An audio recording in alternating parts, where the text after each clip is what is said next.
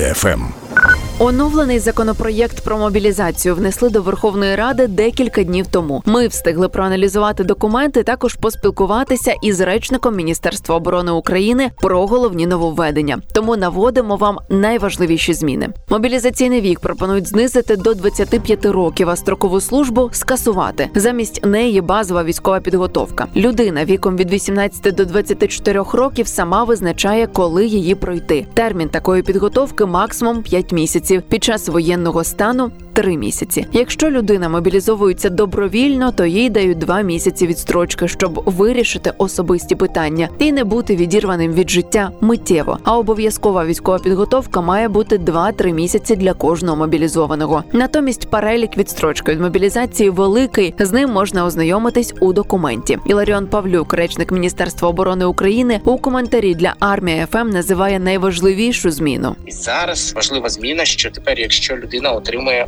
освіту вищу за ту, яку вже має, вона отримує відсрочку. Якщо це просто ще одна вища освіта, людина не отримує відсрочку, тому що існуюча норма це важель для маніпуляції. Я не можу стверджувати, що всі люди, які отримують просто другу вищу освіту, роблять це заради цього, ні в якому разі, але це точно спосіб для зловживань, і цих зловживань не має бути. Тому створюємо це уточнення. Одне із нововведень у документі це електронний кабінет військовозобов'язаного. Нарешті це буде офіційний канал комунікації між державою та громадянином, говорить речник Міноборони Іларіон Павлюк. Тепер не обов'язково ногами бігти ТЦК, щоб оновити дані. А нагадую, що такий обов'язок є. Тепер можна зробити вдома в електронному кабінеті. Якщо людина не хоче, не може створювати електронний кабінет, є можливість і далі йти в ТЦК, оновлювати дані. Обов'язок все одно є. За словами Павлюка, цей електронний кабінет не буде на базі дії чи нової системи оберіг. Це буде абсолютно нова система. Військовозобов'язаний заходитиме на відповідний верифікований портал і створюватиме свій кабінет. Мета цього електронного кабінету, перш за все, він дозволить значно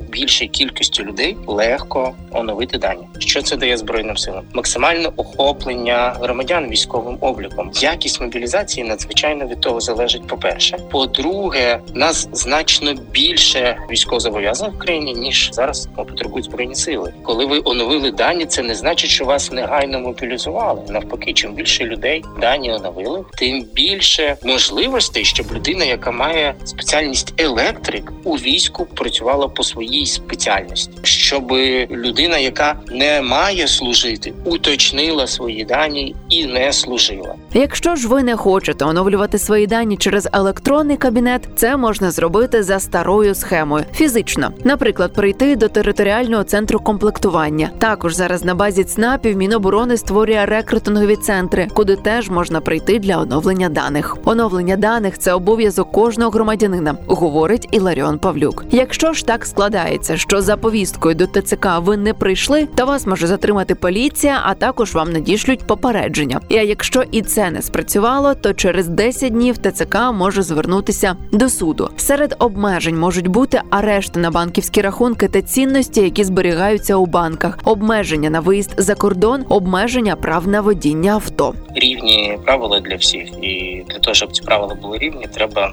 очевидних вікон для того, щоб просто людина, яка мусить служити у війську, виконувати свій конституційний обов'язок, не створювати можливості, щоб ця людина просто легко ухилялася від цього обов'язку. Серед іншого в оновленій версії документу пропонують визначеність. Військовий мусить знати терміни служби. Звільнитися на два роки можна буде після 36 місяців безперервної служби під час воєнного стану. Але ваше звільнення має вирішити ставка верховного головнокомандувача. Сам по собі цей механізм потрібний для посилення війська, тому що нормальні ротації, розуміння, що ти служиш якийсь період, і потім на тебе є певна бронь, що тебе не призовуть знову. Це надзвичайно важливо не тільки психологічно, просто для відновлювання війська, для відновлення людей. Це супер важливо. Ми внаслідок цих змін маємо стати сильніше, але провести все це треба правильно. Відповідна ставка, яка збирається за практикою, зазвичай кілька разів на місяць, буде цей процес контролювати. Важливо додати, що це лише проєкт закону. Зараз у депутатів є два